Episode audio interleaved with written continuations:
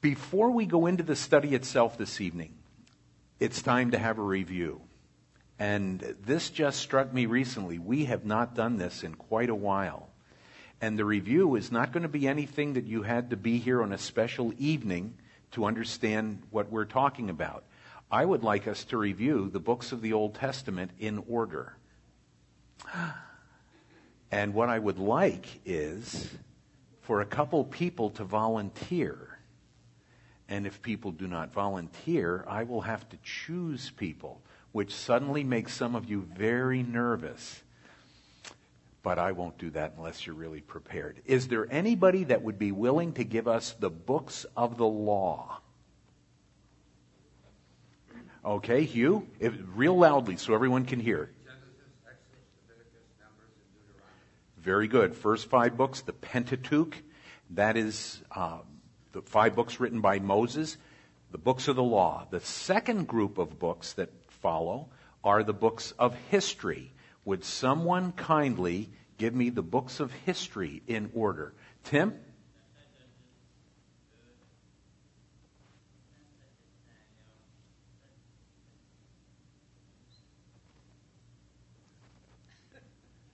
Kings.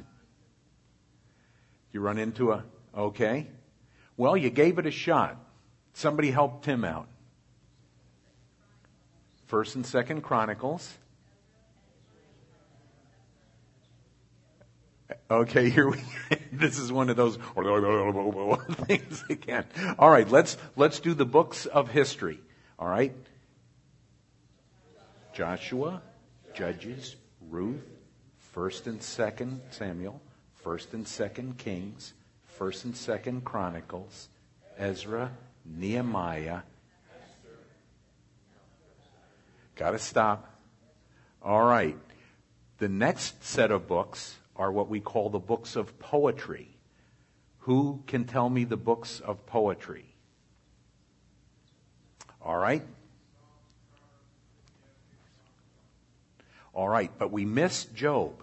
Job actually still falls into the books of history. So we stopped too early. That was my fault. I should have kept going. All right. So we have Job, then Psalms, Proverbs, Ecclesiastes, Song of Solomon, and then we move into the books of prophecy. Will someone give me all the books of prophecy in order? All right, Maritza?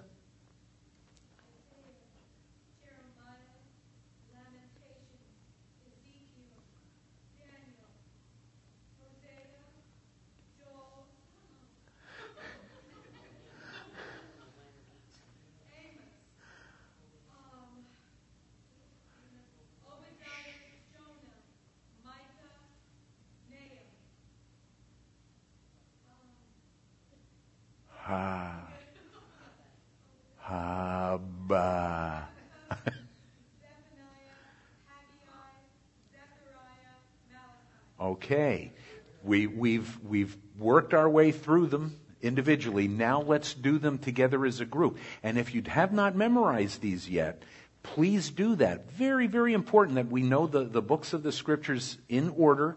And when we do our New Testament survey, we'll go right through into the New Testament as well, okay? So let's say these together. And I don't want to be hearing this while I'm saying it, so I'm taking this off for a second, okay?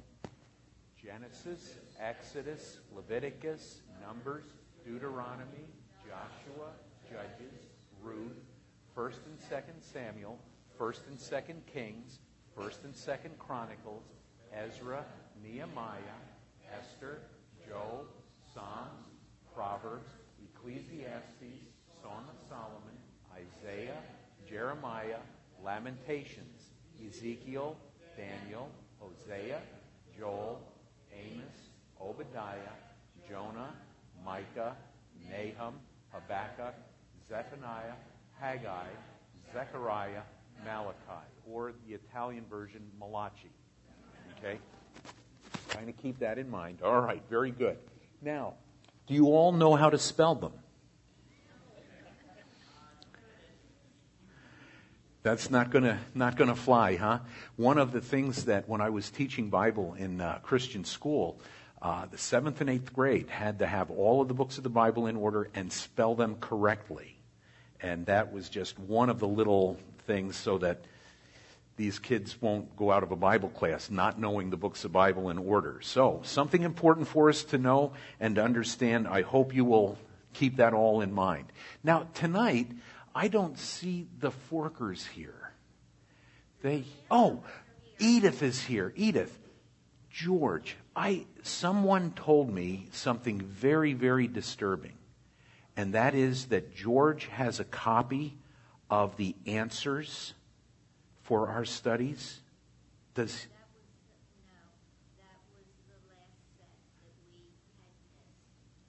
Okay, so he did not cheat and get the answers ahead of time. Okay. I was going to be... Yeah. Well, see, this is how rumors get started. Oh, they gave you all the answers from the office? Did you have to pay them? I want a cut of that, all right? Okay, well... Everything was above board, okay, because this is a very serious issue. The chairman of the elder board cheating, that would be a scandal. We'd have that in the newspaper before long. And I don't want to mention Patty's name for telling on you, but anyway. All right, this evening we are actually moving into another realm of our study, and we're introducing two new books this evening, two books that, again, are somewhat of a parallel in what they cover, but they are they really help each other. They add into little gaps that one book leaves, the other book fills in. And we're talking about the books of 1 Kings and 2 Chronicles. Now, you remember how 2 Samuel and 1 Chronicles paralleled. Now, as we move into 1 Kings, we go to the second half of the Chronicles, and so you have 1 Kings and 2 Chronicles. So now you have a parallel going on there as well. And so if you can kind of keep that in mind, that would be good. Do you all have your study sheets? I forgot to ask you about that. Okay, everybody's got the study sheets? Very good. Then we're all set to go. There were two words that would have described the golden era of Solomon's reign over Israel. If you, from what you remember about the events that took place during Solomon's reign, how would you describe it? Peaceful and prosperous.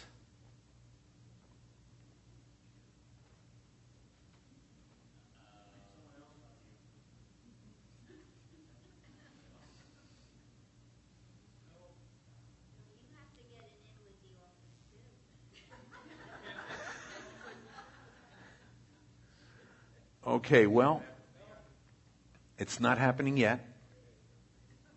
Just wait a second.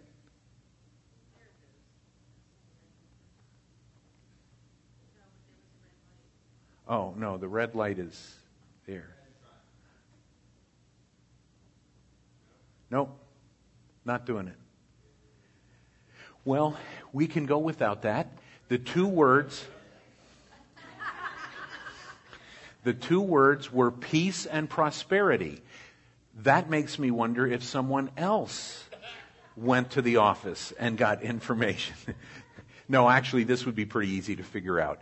It was a time of peace because David, having concluded his reign, brought a sense of peace to the people, because by the time David's reign was finished, pretty much all of the people that needed to be conquered had been conquered. And it was not necessary for Solomon to have to go to war and be involved in those conflicts. The prosperity came about because David himself had begun to lay up treasures for his son for the purpose of building the temple, which David himself had been forbidden to do because he was a man of war, a man of blood. Now Solomon, his son, who the Lord said would be the one who would have the opportunity to build the temple, is the one who is going to reign. But his reign did not come easily. As a matter of fact, for a short time, it appeared that he would not be the king. Why was that? What had happened that made it appear as if Solomon was not going to be the king? Absalom's dead. Remember, Absalom had been killed in a rebellion that had come up previously. Right? Yeah, another son wanted to be king. Okay. Another son. Now, here is what is interesting. When you said Absalom, it was Absalom's full brother who wanted to ascend the throne. Now here's something that's a little bit difficult sometimes to keep straight, for the simple reason David was a polygamist. He had a number of different wives, and Solomon was the son that they bore through Bathsheba. But there was another mother who was the mother of Absalom, and the one who was going to try to take over the throne, whose name was Adonijah. The mother's name was Haggith. Haggith. You don't technically need that. Thank you. You don't need that in your study sheet. But Adonijah was the son who, by virtue of his own personal desires, attempted to become the king. And how far did he get with that? He got pretty far. How did that happen? What events unfolded to give him the opportunity to become the king? All right, Patty, we'll come back to you again. I don't think David was paying attention, because he was lying in bed sick and he wasn't watching what was going on. And he just let everything slide until Adonijah?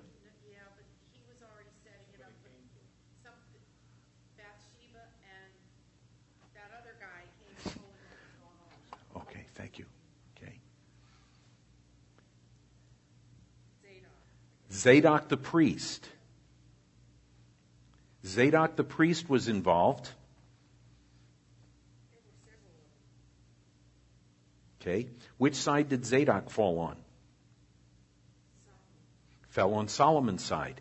Here is what happened, and here's the way this all unfolded. Adonijah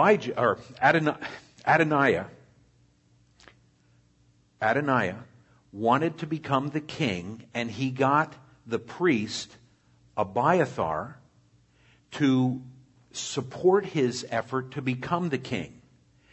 Part of what the problem was, and Patty touched on this, was that David was a bit to blame for this. He, for one, was not paying attention, but that may have been because of the illness that he had experienced. And he, at this point in time, was dying. And you'll recall that they found someone to help give him warmth, and he shared a bed, though not in a carnal way, but shared a bed with this lady that had come to be basically a nurse for him, I guess you could put it that way. That certainly was happening, but something had happened even before then. The Bible tells us that David would never reprimand his son, Adonijah.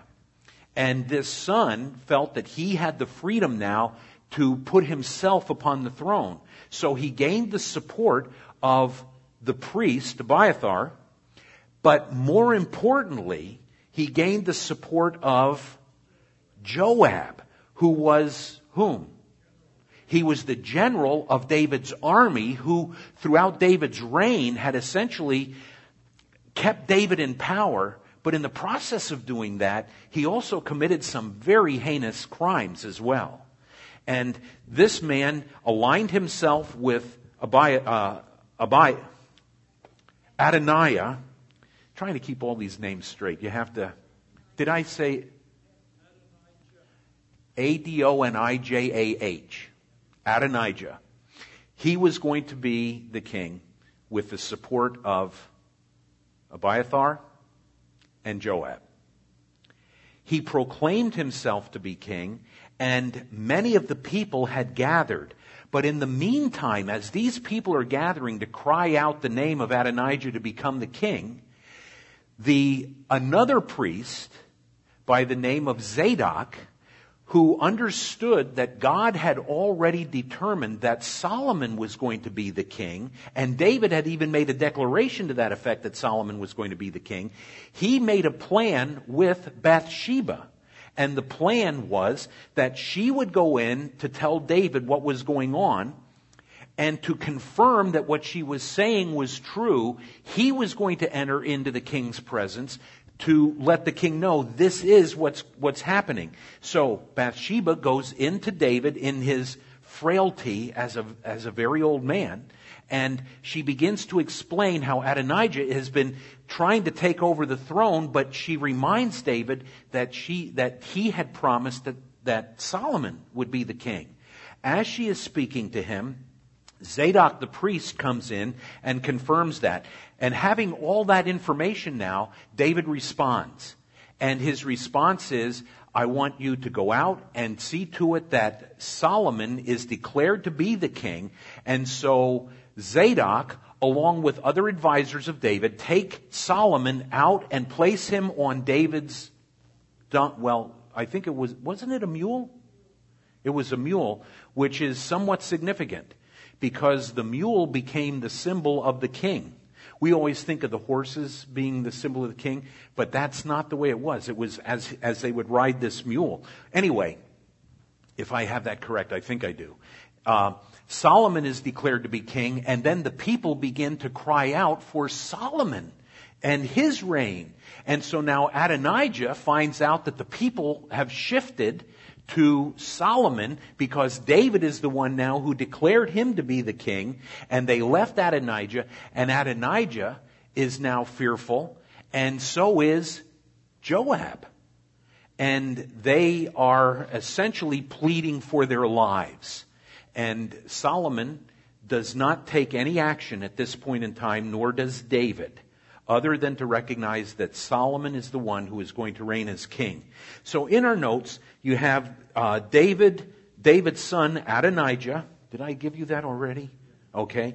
Attempted to gain the throne of Israel prior to David's death. Note, 1 Kings 1:6, could David have been partly responsible for this situation? And the answer is yes. That's the verse that tells us that David had not essentially done anything to reprimand Adonijah. So let me just read this in 1 Kings 1:6. It says, and his father had not rebuked him at any time by saying, why have you done so? He was also very good looking. His mother had borne him after Absalom. So now you have the full brother of Absalom, who himself tried to take over the kingdom, but had been put to death earlier by Joab when he was caught in the forest. And we discussed that, how Absalom was put to death. David, of course, mourned that death to a large extent. And now you have Adonijah wanting to gain the throne. It's interesting how the Bible records some subtle little bits of information, such as he was good looking. What would that have to do with anything? Well, we still hear this today. Boy, that person could never run for president. He's really ugly. You know, just to be honest, that's part of it. There has to be some kind of appeal. And you remember that was the situation with Saul. Saul was this tall, handsome man, and the people looked at him, and they essentially instantly embraced him as the king. Now you have this situation arise with Adonijah, but it's not going to carry any weight because God has chosen Solomon to go ahead. Did I see a hand back there for a question? Yeah, I know the priest already went in there, but wasn't it Nathan that the prophet? I'm sorry. It was Nathan the prophet who said that, but it was Zadok who accompanied them for the... let me back up. Nathan the prophet is the one who told Bathsheba to go in, and it was Nathan who went in afterwards. Thank you. I'm really trying to keep all these names straight. Just try it sometime. Try to just go through all this and get... What's that? You did very well with that one. That one was very good. All right, moving on. Solomon was anointed king by the officiating priest Zadok. After David's death, Solomon solidified his kingdom. Now, before the death, the next line that we have in our notes is that Solomon is going to solidify his kingdom. But something had happened prior to that that I think is pretty meaningful, and that is that just before David died, he put out a challenge to his son. And he said to him, Solomon, if you are going to reign as the king, then you honor the Lord your God all the days of your life. And he gives him a spiritual challenge, which when you think about it, when you get down to the end of life, as David knew he was coming to the end, it's almost as if the words carry more weight now because the time is short. And these are the last things you're going to have the opportunity to say. And if you want to read about that, you can find that in 1 Kings, the 2nd chapter, and you'll see David's challenge to Solomon.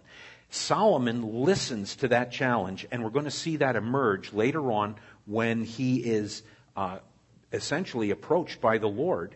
And the Lord asks him, what do you want me to do for you?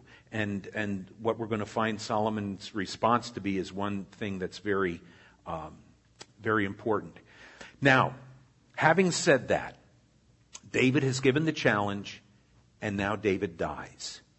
Solomon is entrenched on the throne, but he still needs to do some things to solidify his kingdom.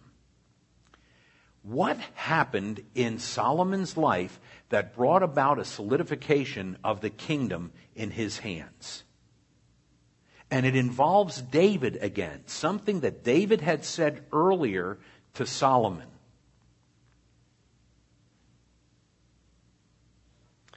Oh, Patty, you're anxious to go again, aren't you? Go ahead. David had told him to tie up all the loose ends. Okay. So he went to, I'm going to goof the name up, Shimei, the guy that cursed him. Shimei?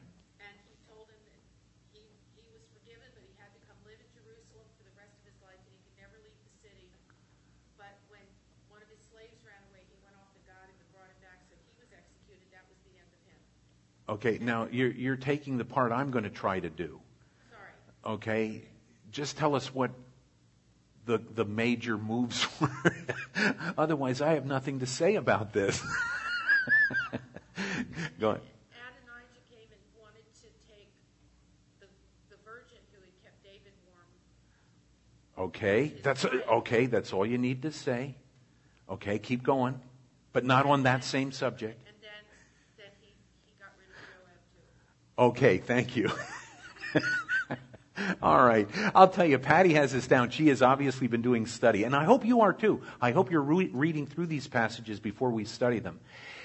There were things that David had not done that he was counting on Solomon to fulfill for him. Part of the reason that David had not done some of the things that he is going to ask his son to do is because at the time David made a decision, let's say, for example, about Shimei, it was a day in which David was restored to the throne, and it was a time in which he said, this is no time to be putting people to death. He had Joab, who had been a faithful general. He was supportive of David, but he had done some things that were absolutely wrong to do. And just because he had been faithful to David didn't mean that he could escape the consequences of the decisions that he made and the things that he had carried out. And so now you have another individual who's going to have to be addressed. Then you have the problem of the priest. When Adonijah was going to ascend the throne, Abiathar, the priest, was in cahoots with him to do this, and so now there had to be some dealing with him. So let's take a look at these events that ultimately brought the solidification of Solomon's throne. The first is this. Adonijah was executed for requesting Abishag, and Patty had told us about this. Adonijah, the son of...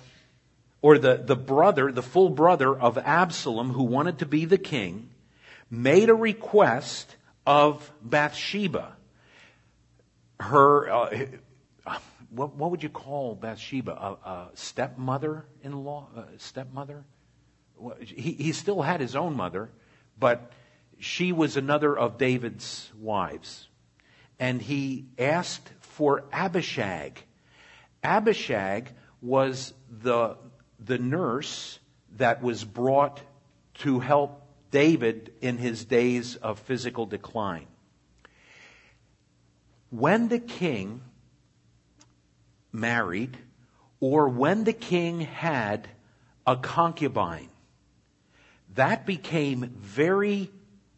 individual became very personal, and I hate to use this terminology, but this is how it worked out, very personal private property. When Adonijah requested Abishag, who had been described earlier as a very beautiful woman, who knows what his motivations were? Maybe it's just that he was smitten by her beauty. But politically,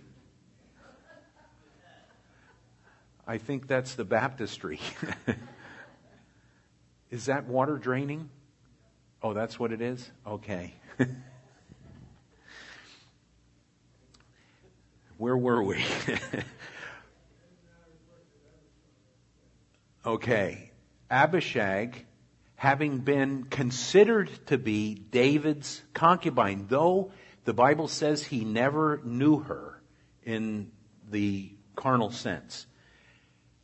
By making that request, it became an indication to Solomon that Abijah was still considering the possibility of becoming the king, because he would have taken one of David's concubines. As a result of that, Solomon moved on Adonijah and had him executed. Do you all understand that? Okay, so that's one of the issues that had to be settled. A second issue involved Abiathar. Now, Abiathar was the priest that helped Adonijah try to ascend the throne. But he was essentially not guilty of a capital crime, and he was not put to death, but instead he was removed from his area of service, an area of ministry, and he was essentially exiled. And Zadok, the priest, another of the priests, was put in his place to function as the primary priest under Solomon. The third was Joab was executed. And that came on the orders of Solomon, and there were three reasons why Joab was to be executed. Do you remember what they were? Just read them. That's okay. He had murdered Abner. Do you remember that? Do you remember all these intrigues and these things that work together at the same time? How when Joab found out about Abner, or I should say, when Joab's brother was killed by Abner, Joab had determined at that point that he was going to end end Abner's life. And he did. He also, against the orders of David, in the rebellion that Absalom brought, he was the one who saw to it that Absalom was executed and not captured and not returned. And the final person that he had put to death was Amasa, Amasa. And with these three murders, David was essentially, again, from his dying breaths, gave instruction to Solomon and said, don't let his head go down to the grave in peace. In other words, execute him. And so Solomon saw to it that Joab was executed because of these crimes that he had committed. Then, Patty had mentioned this one. Do you all remember when David was being chased out of Jerusalem by Absalom? As Absalom's army was moving toward Jerusalem, David fled. And as he was leaving, there was a man running beside David and Joab, throwing stones at them and kicking dirt at them and swearing at them. And basically saying, David, you're getting what you deserved. And David is run off. But then the tide turns. Absalom is put to death by Joab. David returns to the city of Jerusalem. Joab wants to know what he should do with Shimei, And David, because of the being restored to the kingdom, essentially was in a very gracious and merciful mood, I guess. That's the only way I can figure it. He said, no, you leave him alone. But David never forgot what Shimei did. And he said to Solomon, he said, I want you to take care of him. And Solomon, the way Solomon did it was this. And you had explained this. He was essentially restricted to the confines of Jerusalem. And he was given this instruction: if you leave the city of Jerusalem, you will be executed. Well, 3 years had passed, and 2 of his servants had fled, and they had gone to the realm of some of the Philistines. And Shimei very foolishly decides he's going to go after these 2 and get them. Long story short, the word comes back to Solomon that he had left the city. Solomon sends for him, has him brought into his presence. Solomon confronts him with the promise that he had made to Shimei, which is, you're going to die if you leave the city of Jerusalem. And he had him executed. And so now you have these people who were all part in this central circle of individuals who were deeply involved with the political setting of the kingdom. And Solomon has essentially removed them now. They're no longer a threat by virtue of their being put to death. It is time for Solomon to essentially be confronted now by the Lord.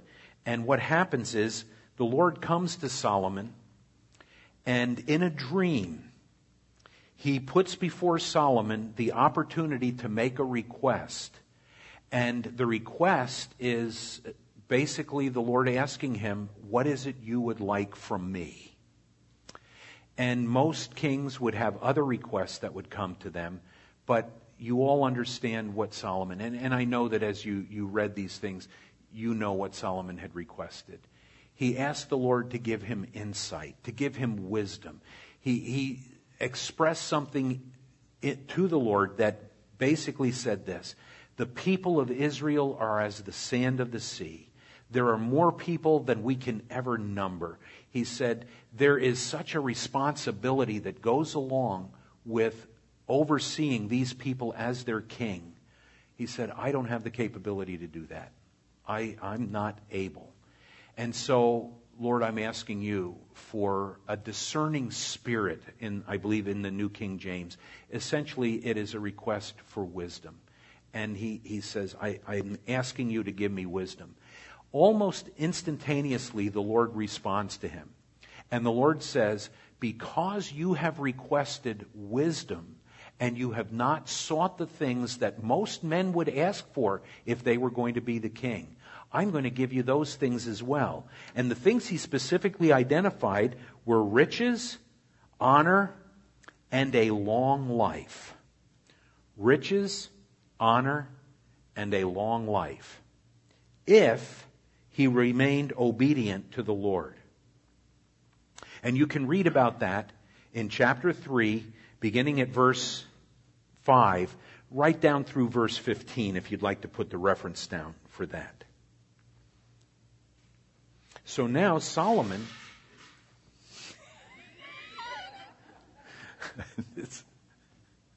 I feel like I'm going to be sucked away any second. How can that be doing that? Yeah, I understand that, but there's no water in there, is there? There's still water in there? Oh, all of a sudden we see Jim in there doing the breaststroke. Okay. Solomon has removed the enemies of the kingdom. He has brought before the Lord his request for wisdom. But now it gets down to the nitty-gritty of establishing the kingdom. And doing so was going to require a great deal of monetary and material support. Solomon went about securing those dimensions of the kingdom through a variety of different means. How did Solomon see to it that he had the material that he needed in order to develop his kingdom the way in his vision he had seen this kingdom developing. How was he going to secure the funds? How was he going to make the money? How was it going to work out that he would have what was necessary to carry out his objectives? There were a variety of different things. By the way, this isn't in your notes. This is just something else that we're just going to add. What's that? He had a candy sale? No, they're going to wait for the Christian schools to do that. Okay. What would be the first thing that would come to your mind as far as Sandy? Okay, that's not where would have been the no, you're right. There was tribute that would come to him. That would have been probably the last thing that I thought of, just for this reason. There are things that seem to emerge very quickly that surround his development of the kingdom. But there were countries that would send him tribute. There were people who admired what he was doing, and they wanted to stay on the right side of him. So they would send tribute. So he would have money being sent by other countries, other kingdoms, that would help support his work. That would have been one of them. What else? He married the princess of Egypt. Okay. He made some political ties that were going to come back and bite him later. He married the daughter of the Pharaoh of Egypt. That was almost one of the first things that he did. And what we're going to find is he's going to provide her with things that will remind her of her own country, including the worship that she had been involved in. Okay, so there were political ties. What else? Tax. One of the big issues was he put a levy on the people. They were taxed for what support he needed. And that taxation was actually demonstrated through a variety of different ways, one of which was that there were 12 different regions throughout Israel. And each region was responsible once a year for the support of Solomon's entourage, his staff, his army, all the people that surrounded him in the realm of government.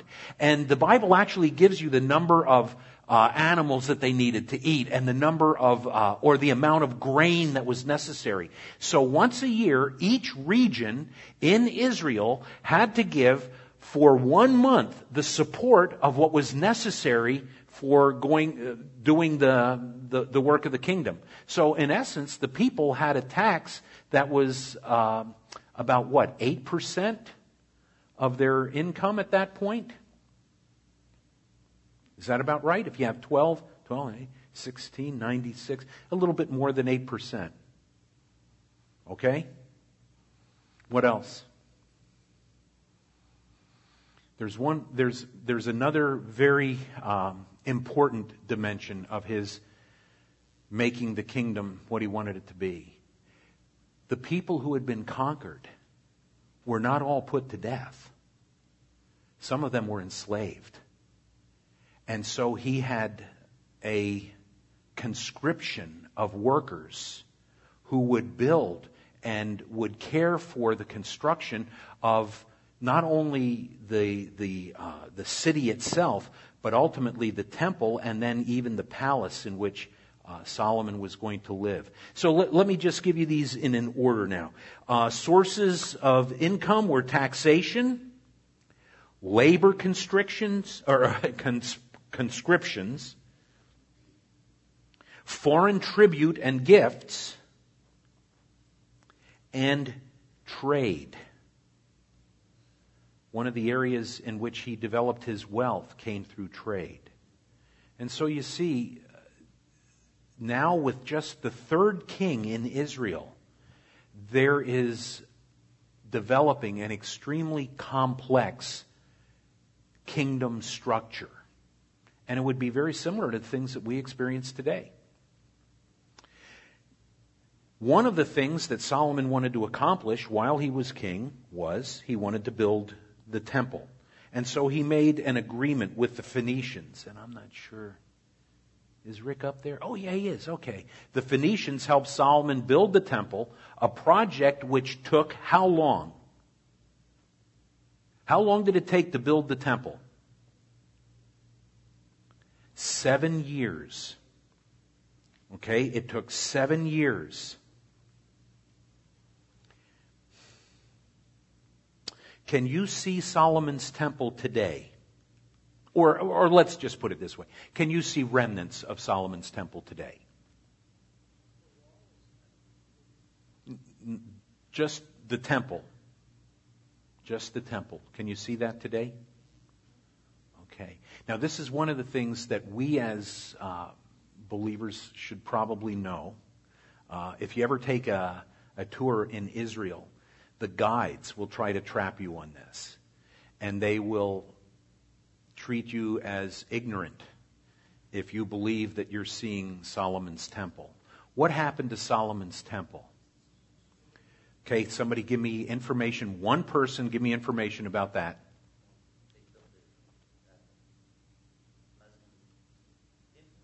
Okay, now that's going to come a little bit later in time. I'm speaking specifically of Solomon's temple. Maritza?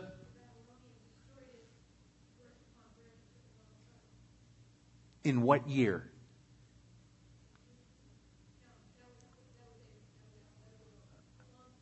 Okay, but you're leading us down the right path. In 586 BC, when Nebuchadnezzar had his armies move into Israel because they refused to pay tribute any longer to the Babylonians, the temple was destroyed. And I mean, it was destroyed stone by stone. There was nothing left. You will not see Solomon's temple today. So in 586 BC, Nebuchadnezzar came in, his armies came in and destroyed the temple. What happened after that?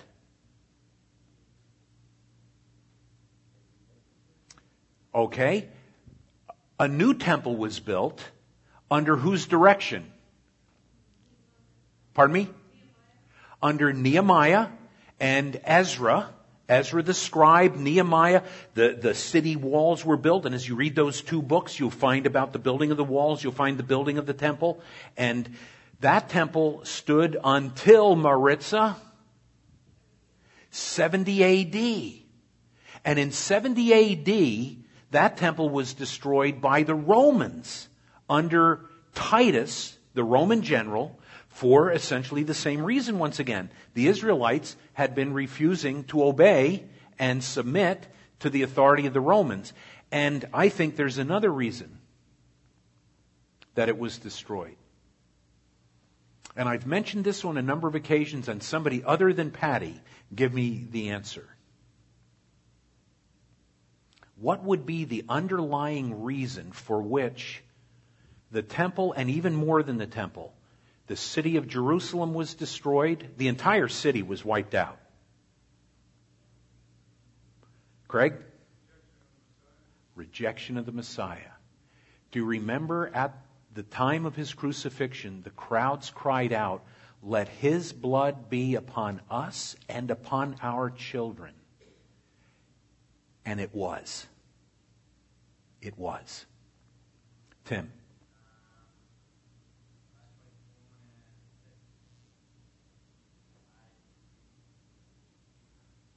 I'm sorry, what? Oh, okay. Well, he's giving us a good timeline here. Let's use that. Christ was not born in the year 0, technically. History indicates that he was probably born a few years BC, before Christ, somewhere between 4 and 6 BC. And then he lived approximately 33 years. So you're looking now at about 30 AD. When Christ dies, 40 years later, the temple is destroyed, the people are slaughtered, and Israel as a nation disappears from the face of the earth. Okay? Are these, let me ask you, are these things starting to come together in your thinking? We talk about them. You know what happens when you're preaching? You often make reference to an event, then you make reference to an event, then you make reference to an event, and they're all important events, but you need to be able to tie them together. And here we see Solomon building this incredible temple. But then it's destroyed by the Babylonians. And then you have another temple that's being built. And that winds up not being the way the old temple was, because when the elders saw the new temple that was being built, what did they do? They wept. They wept because they said, this is nothing near what we had before. See, some of them lived long enough to remember what Solomon's temple looked like. They were taken for that 70-year captivity in Babylon, and then they return, and Ezra and Nehemiah are involved in rebuilding the city and rebuilding the temple, and they look at the foundation of the temple, and they cried, because they said, this is nothing compared to what we had. But the young generation shouted. Why?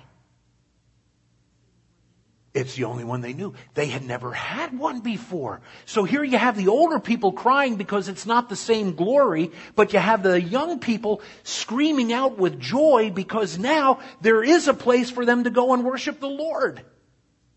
See, the younger generation, the older generation have always looked at things a little differently. But in this case, very different. Sorrow, joy, but there was still this unity of spirit. Herod, who came to power closer to the time of Christ, developed the temple even further. So there was actually a third temple that was built, and that's ultimately the one that was destroyed in 70 AD. So historically, you would say there was Solomon's temple, there was Zerubbabel's temple. You remember Zerubbabel was with Ezra and Nehemiah. And then Herod, he's the one that tried to return glory to the temple, but that temple was destroyed. So there are really three different temples. And that way at least you have this flow. 586 BC, the Babylonians destroyed the original temple.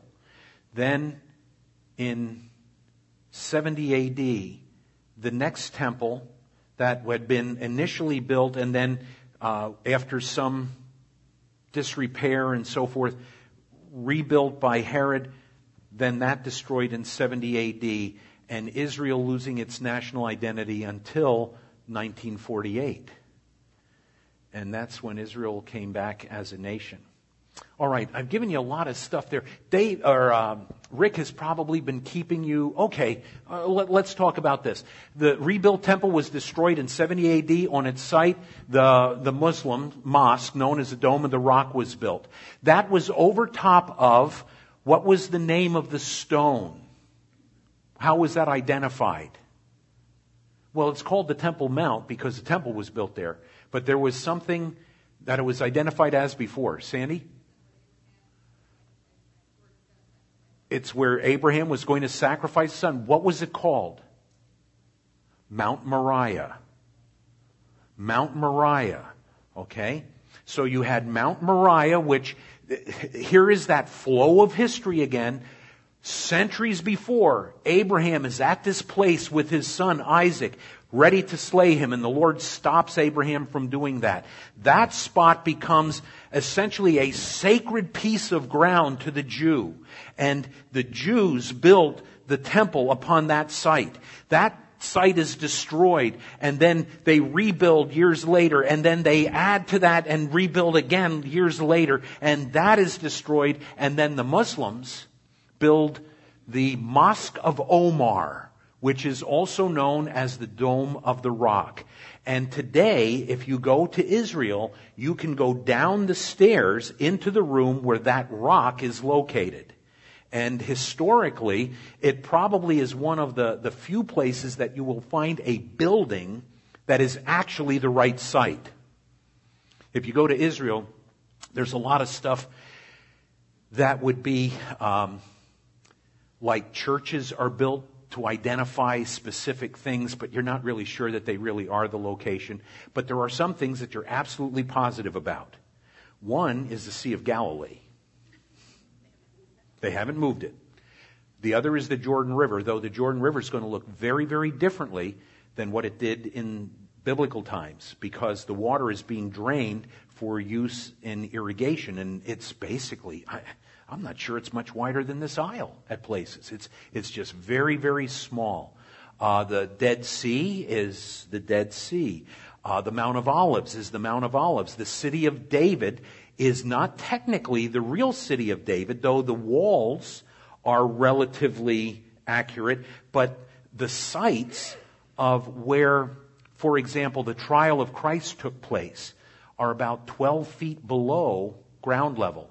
They have located the area where those trials and so forth took place, but it's only through archaeology and excavation that you're able to go and see those things. And they found them, I think it's 12 feet below the surface of the ground. So there are some things that are extremely accurate. There are some things that are not all that accurate.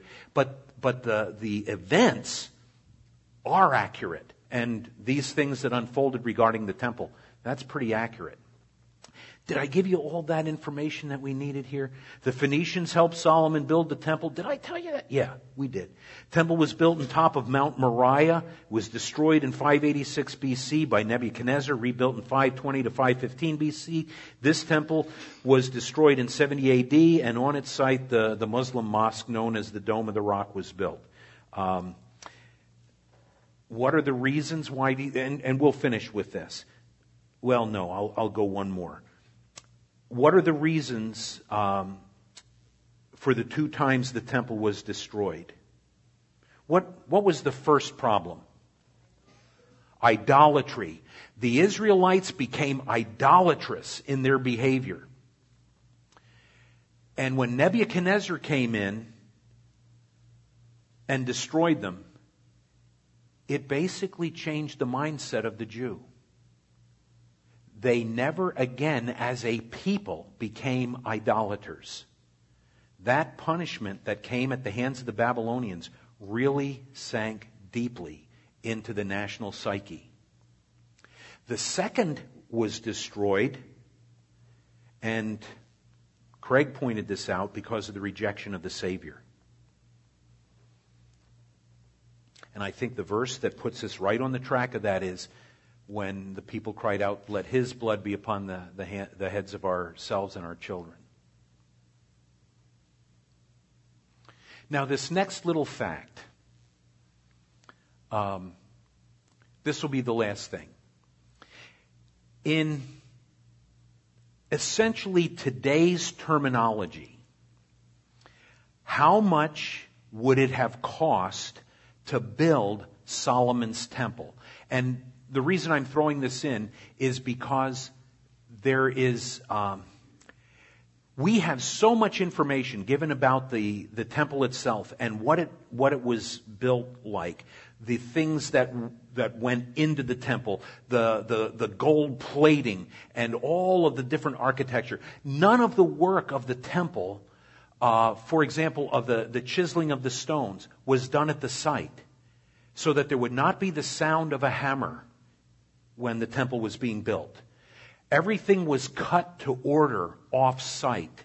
What is absolutely amazing is when they unearthed the rocks, the stones that had been used in the construction of the temples that had been before. I'm not sure which of the temples, but I did see one of the big rocks that was there, the big stones that they had cut. They have no idea how they moved these things.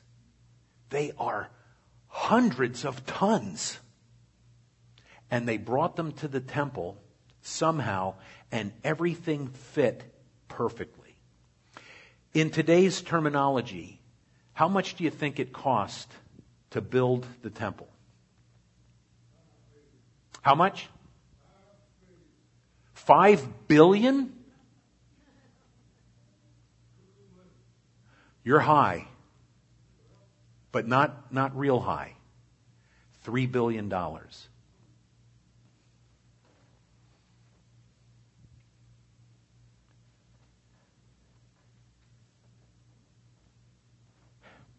Put in those terms, this was a pretty expensive building program. Now, I don't think we got to this yet, but I'm going to just throw this out. Oh, yeah, we'll get to this later, and you can remember this for the next time we meet, which is going to be a few weeks. Next week, there is a special concert in the evening for the 5th and 6th grade. Then the next week is baccalaureate, and the next week is our 5th Sunday. So it's probably going to be about a month till we come back and get onto this again, and you'll forget this by that time. I'm just kidding. How long did it take to build the temple? How long did it take to build Solomon's residence? 13 years. Thought they put a lot of work into the temple. Can you imagine what his place looked like? And there were some problems with that. And we'll talk about those. Do you have any questions? Anything at all? No? Is that it? Good night.